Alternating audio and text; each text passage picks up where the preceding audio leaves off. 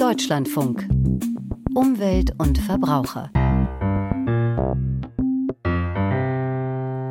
Heute mit Georg Ehring am Mikrofon herzlich willkommen. Ein Drittel des in Deutschland erzeugten Stroms kam im vergangenen Jahr aus der Kohle. Der klimaschädlichste Energieträger konnte seinen Anteil damit um mehr als 8 Prozent steigern. Das teilte das Statistische Bundesamt mit. Windenergie steuerte knapp ein Viertel zur Stromerzeugung bei. Hier war der Zuwachs mit über 9 Prozent noch etwas größer. Der Anteil der Solarenergie stieg sprunghaft auf 10,6 Prozent. Rückgänge gab es beim Gas und vor allem bei der Atomenergie. Die, Hersteller von Solar, die Herstellung von Solaranlagen soll auch in Deutschland wieder ausgebaut werden. Wir berichten darüber gleich aus Sachsen. Eine umstrittene Ölpipeline in Uganda und die Trends bei Radreisen sind weitere Themen dieser Sendung. Der Verbrauchertipp informiert Sie schließlich über Indexmietverträge. Zunächst aber zur Frage, wie wir in Zukunft heizen werden. Schon ab dem nächsten Jahr sollen nach dem Willen von Wirtschafts- und Klimaminister Robert Habeck keine neuen Öl- und Gasheizungen mehr in Gebäude eingebaut werden dürfen. Der Plan hat bei vielen Hausbesitzerinnen und Hausbesitzern für Sorgenfalten und bei der Opposition sowie bei der FDP für Protest gesorgt. Schließlich ist die Investition in eine neue Heizung sehr teuer. Heute hat Habeck in Berlin über Einzelheiten und Hilfen bei der Umstellung gesprochen. Nadine Lindner in Berlin. Mit welchen Argumenten setzt sich Habeck denn weiter für das schnelle Aus der fossil betriebenen Heizung? Überraschung ein. Ja, also das, was man heute Vormittag hier in Berlin gehört hat, war jetzt nicht ausschließlich nur ein Gespräch über Heizungen. Habecks Pressekonferenz war mit Werkstattgespräch überschrieben und das deutet darauf hin, dass das Thema etwas weiter gefasst war. Es ging um eine ganze Reihe von energiepolitischen Fragen, das heißt Ausbau der erneuerbaren Energien, Windkraft, Ankündigung eines Windgipfels für den 22. März, wer sich das schon mal ähm, notieren will, Fragen des Netzausbaus natürlich beim Strom, aber zum Beispiel auch beim Wasserstoffnetz und Fragen, die die Industrie bewegen, das heißt Klimaschutzverträge und einen mittelfristigen Industriestrompreis. Aber es ist natürlich völlig klar, dass in diesen Zeiten das Thema Heizen auch den grünen Energieminister Robert Habeck bewegt.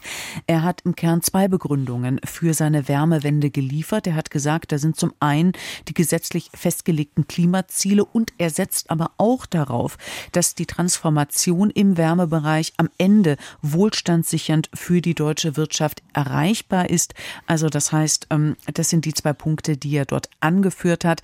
Vielleicht noch mal zur Dimension, das hat Robert Habeck heute auch erläutert. Er hat gesagt, die Hälfte der Häuser wird mit Gas geheizt, ein Viertel mit Öl. Also das heißt, 75 bis 80 Prozent äh, der Heizungen sind fossil betrieben, aber 2045 soll ja eigentlich Schluss sein. Da möchte Deutschland klimaneutral sein. Das heißt, man hat jetzt einen Korridor von 20 Jahren für eine tiefgreifende Änderung dieses ähm, Heizverhaltens, dieser Heiztechnik. Und ich finde, das zeigt noch mal ganz gut äh, die Dimension Dimension äh, dieses Problems. Wie will denn der Staat bei der Umstellung helfen? Da gab es heute zumindest Absichtserklärungen. Robert Habeck hat erwähnt, dass eine sozialpolitische Flankierung dieses Heiztechniktausches, das sei von Anfang an klar gewesen, dass es das geben muss. Er hat auch darauf verwiesen, dass es ein milliardenschweres Förderprogramm geben soll und er hat auch angekündigt, dass es ein Novum in der Klimafördergeschichte geben soll. Das heißt, die Förderung soll am Einkommen derjenigen äh, orientiert sein, die zum Beispiel in ihrem kleinen Häuschen, aber vielleicht auch ähm, in größeren Wohneinheiten etwas ändern wollen. So, Jetzt ist natürlich die Frage, wer, wer bekommt wie viel und wofür? Und diese Fragen sind noch offen. Es geht ja um Änderungen im Gebäudeenergiegesetz und da hat Robert Habeck darauf verwiesen, dass das eben noch in der Ressortabstimmung ist. Man erinnert sich an die harten Debatten, auch an die harte Kritik, die es ja vor allem vom Koalitionspartner FDP gab, der hatte ja vor einer Verschrottungsorgie äh, gewarnt. Hier gibt es noch keinen konkreten Zeitplan, wann zum Beispiel dieses Gesetz dann im Kabinett sein soll. Und man muss natürlich auch noch sagen, selbst wenn das Kabinett etwas beschließt, das Gesetz muss noch durch den Bundestag. Hier können unter anderem die Ampelfraktion vielleicht auch noch Änderungen vornehmen. Das heißt, bis man konkret weiß, äh, welche Förderung es gibt, in welcher Höhe und ob man vielleicht selber davon profitieren kann, bis dahin wird es, glaube ich, noch einige Wochen dauern. Gerade bei älteren Häusern stößt der Einbau der Wärmepumpe ja auch auf Probleme. Gibt es denn da im Detail noch Bereitschaft zu Kompromissen? Ja, das hat äh, Robert Habeck im Prinzip angekündigt, aber er ist nicht äh, konkret geworden. Er hat auf einen Passus nochmal referiert, der ja am Koalitionsvertrag äh, hinterlegt wurde. Da geht es darum, dass Heizwärme in Anführungszeichen nur zu 65 Prozent aus erneuerbaren Energien kommen soll. Das heißt, es geht jetzt nicht sofort um ein Komplettverbot von Öl und Gas. Das würde auch die Kombination von Heizsystemen zulassen. Und Robert Habeck hat das wie folgt erläutert. Da müssen wir pragmatisch sein. Da werden wir pragmatische Lösungen finden. Wir haben jetzt schon in dem Gesetzentwurf vorgeschlagen, dann machen wir halt Hybridlösungen. Also dann gibt es sozusagen für den Bereich, der noch so gut geheizt werden kann, also Frühling und Herbst, die Wärmepumpe und wenn es sehr kalt wird, gibt es dann Gasbrennenkessel. Die sind dann kleiner, wir werden dann immer noch die Zahlen mit 65 Prozent hinbekommen. Da kann man sich jede Lösung überlegen, die hilft. Ja, jede Lösung, die hilft. Diese 65 Prozent kommen ja aus dem Koalitionsvertrag. Eigentlich hatte sich die Ampel 2021 ursprünglich vorgenommen, äh, diesen Einbau vor allem auch bei Neubauten erst ab 2025 dann quasi äh, äh, diese Regelung dort anzuwenden. Man hat sich letztes Jahr darauf geeinigt, das um ein Jahr auf 2024 vorzuziehen. Da tickt jetzt die Uhr, wie gesagt, ähm, da wartet man noch auf die konkreten Lösungen. Ein Punkt hat Robert Habeck noch genannt, das ist die kommunale Wärmeplanung, die damit mit Hand in Hand gehen muss. Das heißt, Kommunen müssen jetzt schauen, wo ist eine Anbindung an Fernwärmesysteme, Nahwärmesysteme möglich, auch an das bestehende Gasnetz. Da würden Land auf Land ab auch die Untersuchungen laufen. Soweit Nadine Lindner zur Wärmewende. Bundeswirtschaftsminister Robert Habeck hat sich heute dazu geäußert. Herzlichen Dank nach Berlin. Solarmodule kommen heute meist aus China, zum kleineren Teil auch aus anderen Ländern in Asien. Nur noch ein Prozent der verbauten Solarmodule wird in Europa hergestellt. Der Angriffskrieg Russlands gegen die Ukraine hat dazu geführt, dass Produktion in Europa inzwischen wieder höher im Kurs steht. In Deutschland gab es vor Jahren eine umfangreiche Produktion von Solaranlagen. Jetzt soll sie im Verbund mit anderen europäischen Regionen wiederbelebt werden. Gestern hat sich Sachsens Wirtschaftsministerium dazu geäußert. Alexander Moritz berichtet. Eine Fertigungshalle im sächsischen Freiberg. 2018 war die Produktion nach der endgültigen Pleite von SolarWorld eingestellt worden. Seit gut zwei Jahren werden hier wieder Solarmodule hergestellt. Wir haben die Schlüssel gekriegt im August 2020. Ja. Und dann konnten wir relativ schnell wieder anfangen. Mhm. Also wir haben die Anlagenprogrammierer zurückgeholt. Mhm und die haben uns geholfen, das wieder aufzubauen. Erklärt Geschäftsführer Gunther Erfurt beim Besuch des Ostbeauftragten der Bundesregierung Carsten Schneider vor gut einem Jahr. Kurz zuvor hatte das Schweizer Unternehmen Meyer Burger die Halle übernommen und die Produktion wiedereröffnet, ebenso an weiteren Standorten in Sachsen und Sachsen-Anhalt. Die Maschinen, die Sie hier sehen, bauen wir in Sachsen. Wir haben eine zentrale Maschinenproduktion, die ist in Hohenstein-Ernsthal. Ja. Und dann kommt die innerhalb von einer Stunde mit dem LKW hierher. Wie viel effizienter sind die als die, die sonst auf dem Markt sind? Wie hoch ist da Ihr Marktvorteil in der Produktion? Also wir haben ca. ein anderthalbes Prozent absolut mehr Wirkungsgrad. Klingt sehr wenig, ist aber im weltweiten Maßstab drei Jahre Vorsprung. Zudem enthalten die Freiberger Solarmodule, anders als Produkte aus China, kein Blei und sollen sich besser wiederverwerten lassen. Zur Wiedereröffnung der Produktion war Sachsens Ministerpräsident Michael Kretschmer zu Gast. Weitere Spitzenpolitiker folgten. Die sächsische Fabrik gilt als Vorzeigeprojekt für die Wiedergeburt der europäischen Solarbranche. Die war nach dem Wegfall öffentlicher Förderungen regelrecht zusammengebrochen. Seit 2010 werden Solarmodule fast ausschließlich in Asien gefertigt, vor allem in China. Das soll nun anders werden. Die EU will die Einspeisung von Solarstrom bis 2030 in etwa verdreifachen. Die dafür notwendigen Solarmodule sollen zu einem größeren Teil als bisher auch in Europa hergestellt werden. Bis 2025 will die Industrie ihre Produktionskapazität verdreifachen. Jedes Jahr sollen dann Module mit einer Leistung von 30 Gigawatt hergestellt werden. Neue Produktionsanlagen für mehrere hundert Milliarden Euro sind im Gespräch, ebenso wie öffentliche Fördermittel im zweistelligen Milliardenbereich. Von der früheren Größe ist die europäische Solarindustrie aber noch entfernt, sagt Jochen Rentsch vom Fraunhofer Institut für Solare Energiesysteme in Freiburg. Man ist auch noch bei weitem nicht in der Nähe. In zwar in eigentlich allen Belangen, sowohl was die reine Kapazität anbetrifft, als auch was die Abdeckung im Prinzip der Wertschöpfungskette anbetrifft. So kommen die meisten Vorprodukte für Solarmodule ebenfalls aus China. Für die Solarzellen, aus denen die Module zusammengesetzt werden, gibt es europaweit nur eine Fertigungsstelle bei Bitterfeld in Sachsen-Anhalt. Also das ist noch auf einem sehr niedrigen Level, was jetzt Zellen anbetrifft. Noch weniger ist es fast im Bereich der Wafer, also nochmal die eine Stufe davor. Dort hat man eigentlich nur zwei kleinere norwegische Unternehmen, die das herstellen in Europa bislang. Eine Führungsrolle beim Ausbau will Sachsen übernehmen. Die Landesregierung hat ein Bündnis europäischer Solarenergieregionen geschmiedet, gemeinsam mit Sachsen-Anhalt, Andalusien, Kärnten, dem tschechischen Liberec und der französischen Region Grand Est. Gemeinsam will man sich in Brüssel um Förderung bemühen, sagt Sachsens Umwelt- und Energieminister Wolfram Günther von den Grünen. Dass man nicht völlig ungesteuert losläuft und überall dann irgendwelche Kapazitäten aufbaut, sondern entlang der Wertschöpfungskette braucht es dann einen gewissen strategischen Ansatz. Das Ziel sind abgestimmte europäische Lieferketten, ähnlich wie beim Flugzeugbauer Airbus. Einbezogen werden sollen bestehende Fertigungsstätten wie etwa die von SolarWatt. Das Dresdner Unternehmen hat vor wenigen Tagen 30-jähriges Firmenjubiläum gefeiert. Es geht aber auch um neue Produktionsstandorte. So prüft etwa das Braunkohleunternehmen LEAG den Aufbau einer Solarmodulfabrik in der Lausitz. Sachsens Umweltminister ist zuversichtlich. Die EU hat verstanden, spätestens seit letztem Jahr, ne, dass sie im Punkto Resilienz, Unabhängigkeit deutlich was machen muss. Die EU müsse schneller werden, mahnt dagegen Jochen Rentsch vom Fraunhofer Institut. In Brüssel entsteht viel Papier, ähm, man hat da viele Ideen, wie man das machen könnte. Es muss aber erstmal umgesetzt werden, währenddessen ist eben anderswo in der Welt, USA gerade, auch in Indien beispielsweise, Dort sind halt schon ganz konkrete Unterstützungsmaßnahmen in Kraft. Die politischen Ziele zum Ausbau der Solarenergie spiegeln sich auch im tatsächlichen Bedarf. Seit 2018 werden wieder merklich mehr neue PV-Anlagen in Deutschland installiert. Im vergangenen Jahr waren es rund 7,5 Gigawatt Nennleistung, so viel wie seit 2012 nicht mehr. Über die Wiederbelebung der Solarindustrie in Ostdeutschland war das ein Beitrag unseres Sachsen-Korrespondenten Alexander Moritz. Auch wenn die Erneuerbaren immer wichtiger werden, es gibt noch große Investitionen in fossile Energiequellen. Öl galt einmal als das schwarze Gold, seine Förderung bringt immer noch viel Geld ein. Doch die Zeiten ändern sich, schon die weltweit bestehenden Anlagen für Öl, Kohle und Gas sprengen die Klimaziele, wenn sie bis zum Ende der normalen Laufzeit in Betrieb bleiben. In Uganda gibt es derzeit Streit um ein neues Ölprojekt, eine Leitung, die Rohöl an die Küste nach Tansania bringen soll. Die Regierung verteidigt das Projekt, ein Beitrag von Navina Kotor.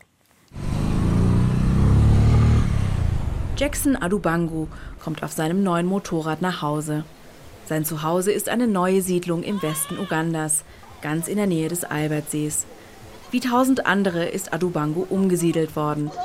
Er musste Platz machen für eine Ölpipeline, mit der ab 2025 erhitztes Rohöl aus einem Nationalpark in Uganda an die tansanische Küste transportiert werden soll. Adubangu und seine neuen Nachbarn wurden finanziell entschädigt – und durften in eine nagelneue Siedlung ziehen. Die ganze Aufregung um die Pipeline kann er nicht nachvollziehen. Für mich ist es kein schlechtes Projekt. Es verändert das Leben der Menschen hier. Was ich bereits sehe, ist, dass unsere Jugendlichen im Dorf Arbeit und Geld haben. Früher sind sie nicht zur Schule gegangen und hingen zu Hause rum. Das Leben war hart für sie. Das ist das, was ich hier in meinem Dorf beobachte. Es ist eine Wahrnehmung ganz im Sinne des ugandischen Präsidenten Yoweri Museveni. Die Regierung betont immer wieder die wirtschaftliche Bedeutung des umstrittenen Ölprojektes. Fast die Hälfte der Menschen in Uganda ist unter 15. Die Arbeitslosigkeit ist vor allem unter Jugendlichen sehr hoch. Museveni verspricht Arbeitsplätze und verbittet sich jegliche Einmischung aus dem Ausland. Vor allem das Europäische Parlament, sagt Museveni, soll sich zur Hölle scheren. Now for the European Union, some of these people are insufferable. Also was die EU angeht, manche dieser Leute sind einfach unerträglich. So seicht, so egozentrisch. Sie denken, sie wissen alles. Mitte September hat das Europäische Parlament eine Resolution verabschiedet. Darin wird die internationale Gemeinschaft aufgerufen, größtmöglichen Druck auf die Regierungen in Uganda und Tansania auszuüben und den Bau der Pipeline zu stoppen. Aber das Projekt ist in Uganda Regierungssache. Kritiker lässt Museveni, der das Land seit 1986 regiert, einsperren. Der Anwalt Dickens Kamugisha hat in Frankreich Klage gegen die Ölfirma Total eingereicht. Das Gericht hat die Klage zurückgewiesen. Nicht nur für Kamugisha ein herber Rückschlag. Ich fühle mich sehr schlecht, denn ich weiß, dass es sehr viele Menschen gibt, die gehofft hatten, dass wir das Verfahren gewinnen. Diese Menschen haben sehr unter der Willkür der Regierung gelitten, sind festgenommen, schikaniert und eingeschüchtert worden. Der französische Ölgigant Total ist mit 62 Prozent an dem umstrittenen Projekt beteiligt. Weitere Anteile halten eine chinesische Firma und die Regierung Ugandas.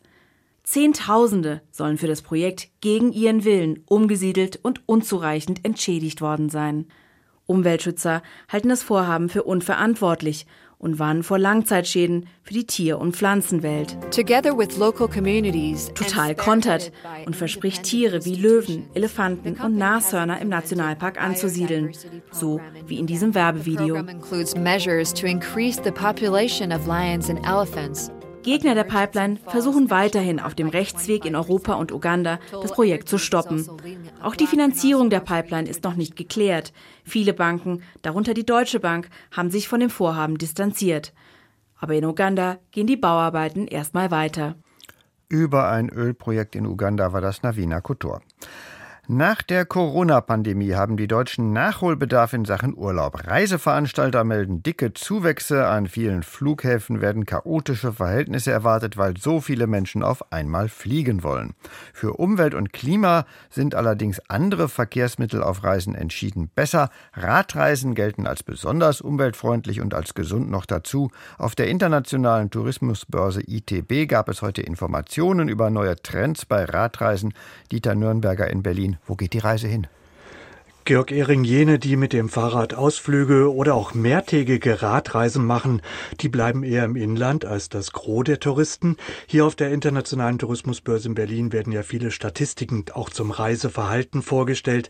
Der große Gesamtmarkt der Reisenden macht so rund zwei Drittel Urlaub im Ausland oder hat dies vor, ein Drittel somit im Inland. Und bei den Radreisenden ist das etwas anders. Hälfte, Hälfte kann man da sagen. Wer im Inland bleibt, da liegen Bayern, Niedersachsen und Nordrhein-Westfalen als beliebte Ziele vorn. Wenn es ins Ausland geht, dann werden Italien, Österreich, Frankreich und die Niederlande, also unmittelbare Nachbarländer Deutschlands, am meisten genannt. Die heute vorgestellte Radreiseanalyse des Allgemeinen Deutschen Fahrradclubs ADFC sieht auf jeden Fall einen Aufschwung beim Tourismus auf zwei Rädern. Die Daten basieren auf einer repräsentativen Umfrage von über 12.000 Beteiligten und demnach haben sich im vergangenen Jahr 2022 4,6 Millionen Deutsche für eine Reise mit dem Fahrrad entschieden. Ein Jahr zuvor waren es noch 3,9 Millionen. Tendenz also eindeutig steigend, sagt Christian Tänzler vom ADFC Bundesvorstand. In Corona-Zeiten hat natürlich das Thema Tagesausflug deutlich an Bedeutung gewonnen, weil die Leute einfach sich aufs Fahrrad auch von zu Hause gesetzt haben. Dann kam noch dazu, dass es sehr, sehr viele E-Bikes gibt. Das erweitert den Radius enorm. Und insofern ist diese Unterscheidung zwischen Tagesreisen und Urlaubsreisen wichtig. Auf der anderen Seite verschwimmt das natürlich immer mehr. Für uns ist natürlich wichtig als ADFC, dass die Leute überhaupt aufs Fahrrad steigen. Und wer mal so einen Tagesausflug gemacht hat, der macht vielleicht dann auch eine Radreise. Und wer eine Radreise macht, der geht vielleicht im Alltag auch mal mehr aufs Fahrrad. Die heute vorgelegten Zahlen beleuchten natürlich auch sehr viel Hintergründiges einer Radreise. So nutzten rund ein Drittel der Tagesreisen parallel die Bahn, um ans Ziel zu kommen. Das Auto hingegen hat hier an Attraktivität etwas verloren. 41 Prozent der 2021 im vergangenen Jahr nur noch rund 35 Prozent. Somit wird die umweltfreundliche Bahn für Fahrradreisende immer wichtiger. Allerdings nehmen auch die Beschwerden zu, vor allem zu wenig Stellplätze für Räder, sagt Christian Tänzler. Es geht auf der einen Seite um die Kapazitäten, auf der anderen Seite natürlich auch um die Zustiege in den Zug und am Bahnhof entsprechendes Service, dass man als Bahnreisender mit dem Fahrrad auch einen angenehmen Zugang zum Zug hat. Unsere Bevölkerung altert ja auch stark. Das heißt, die Leute sind vielleicht nicht mehr ganz so fit, obwohl sie fit sind als früher. Und das muss man berücksichtigen. Und da ist manchmal so ein Einstieg in engen ICEs schon manchmal ein bisschen schwierig. Über 260 Radfernwege gibt es derzeit in Deutschland und mehr als ein Drittel, also 38 Prozent der Radreisenden, verfügt inzwischen über ein Elektrofahrrad. Da ist es so, dass dieser Anteil im vergangenen Jahr überraschend vielleicht sogar etwas zurückgegangen ist. Die Mehrheit vertraut somit weiterhin auf die eigene Muskelkraft beim Radreisen. Umweltfreundlichkeit steht für über die Hälfte im Vordergrund, aber rund ein Fünftel der Befragten sagen auch, dass es eine finanziell erschwingliche Art des Reisens sei. Hier ist also der Trend nicht ganz so eindeutig. Zum einen profitieren Campingplätze vermehrt vom Radtourismus, aber eben auch sehr viele Hotels entlang der Radfernwege. ADFC-Vorstand Christian Tänzler. Gerade Übernachtung, aber auch natürlich Bewirtung. Der Radler ist durchaus hungrig, wenn er fährt und er will auch gut schlafen. Das ist ja so ein weit verbreitetes Gerücht, ein altes Gerücht, das nur sagt, die Radler, die äh, gehen immer nur in die billigen Unterkünfte. Das stimmt heutzutage nicht mehr. Wenn Sie ein Fahrrad haben, was 7.500 Euro kostet, dann äh, übernachten Sie auch in einer entsprechend guten Herberge, wo Sie wissen, dass Sie eine Infrastruktur haben, gute Abstellplätze. Die Radreiseanalyse für 2022 zeigt also einen Tourismusbereich, der am Wachsen ist, an. Umweltverträglich, so der ADFC. Und natürlich würden die Reisenden, die Radreisenden auch etwas für die eigene Gesundheit tun. Radreisen liegen im Trend und viele Radreisende bleiben im Inland. Danke an Dieter Nürnberger in Berlin. Deutschlandfunk Verbrauchertipp Vor allem in Ballungsräumen ist es mittlerweile sehr schwer geworden, eine Mietwohnung zu finden. Die Mieten sind hoch und die Tendenz geht eindeutig in Richtung noch höher. Bei fast einem Drittel der neuen Abschlüsse wird ein Index-Mietvertrag vereinbart. Das heißt, die Miete steigt entsprechend der Inflationsrate. Für Vermieterinnen und Vermieter ist das eine bequeme Sache, für Mieterinnen und Mieter dagegen ziemlich kostenträchtig. Was muss ich bei einem Index-Mietvertrag beachten? Der Verbrauchertipp von Ulrike Schuld. Einen Indexmietvertrag hätte Frank aus Leipzig unter normalen Bedingungen nicht unterschrieben. Als der 38-Jährige und seine Partnerin aber vor etwa einem Jahr eine Wohnung suchten, drängte die Zeit. Also wir haben ein Baby bekommen, wir brauchten eine Vierraumwohnung und die Vierraumwohnungen sind nicht besonders häufig. Von daher hatten wir keine große Auswahl. Bei einem Indexmietvertrag wird die Miethöhe an die Inflationsrate gekoppelt. Das ist zulässig, muss aber im Mietvertrag stehen. Bei Frank stiegen nach neun Monaten Mietzeit zuerst die Nebenkosten und das um 75 Prozent. Bei der Kaltmiete hatten Frank und seine Partnerin ursprünglich eine jährliche Steigerung um etwa zwei bis drei Prozent erwartet. Doch dann kam im Januar 2023 noch eine E-Mail des Vermieters. Und da wurde unsere Kaltmiete angepasst, und zwar um 9,45 Prozent. Beide Erhöhungen zusammengenommen setzen das Haushaltsbudget merklich unter Druck. Es sind ähm, so ungefähr 250 Euro mehr. Beim Deutschen Mieterbund haben sich 2022 die Beratungsanfragen wegen Indexmietverträgen gegenüber dem Vorjahr verzehnfacht. Die formalen Anforderungen an die Mieterhöhungen sind für Vermieter denkbar niedrig. Jutta Hartmann vom Deutschen Mieterbund. Er muss beispielsweise eine E-Mail schreiben und dem Mieter mitteilen, der Index hat sich verändert seit letztem Jahr oder seit der letzten Mieterhöhung oder seit Vertragsbeginn, je nachdem, welchen Zeitpunkt er nimmt. Es muss allerdings ein Jahr dazwischen sein der Index hat sich verändert, die und die Prozentpunkte und die schlage ich jetzt auf die Miete auf. Das bedeutet, deine Miete verändert sich um 100 Euro und bitte zahle mir diese Miete dann ab, dann und dann. Die Erhöhung nach frühestens einem Jahr muss in Schriftform erfolgen.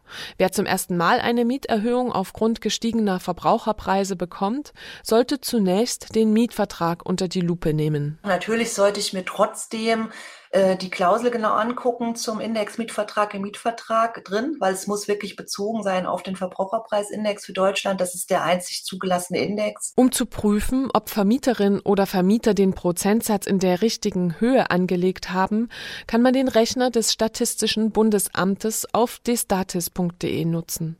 Stimmt allerdings der Prozentsatz und die daraus errechnete Mietsteigerung? Dann muss ich die zahlen. Das ist meine vertragliche Pflicht, die Miete zu bezahlen. Und wenn ich das nicht schaffe und sich ein bestimmter Rückstand anhäuft, dann kann ich auch gekündigt werden und auch zu Recht. Wie in Franks Fall kommen Indexmieterhöhungen aber im Moment gleichzeitig mit enorm gestiegenen Energiekosten. Deswegen, wenn ich jetzt schon von vornherein weiß, das kann ich nie im Leben bezahlen, dann sollte ich gucken, äh, kriege ich staatliche Unterstützung, zum Beispiel in Form des Wohngeldes. Eine andere Lösung könnte sein, mit Zustimmung des Vermieters noch jemanden in die Wohnung mit einziehen zu lassen, damit sich die Miete auf mehrere Schultern verteilt. Für Vermieter bietet ein Indexmietvertrag den Vorteil, Mieterhöhungen im Ausmaß der Inflationsrate leicht durchsetzen zu können. Für Mieter ist das ein erheblicher Nachteil. Doch in Zeiten knappen Wohnraums führt manchmal kein Weg daran vorbei.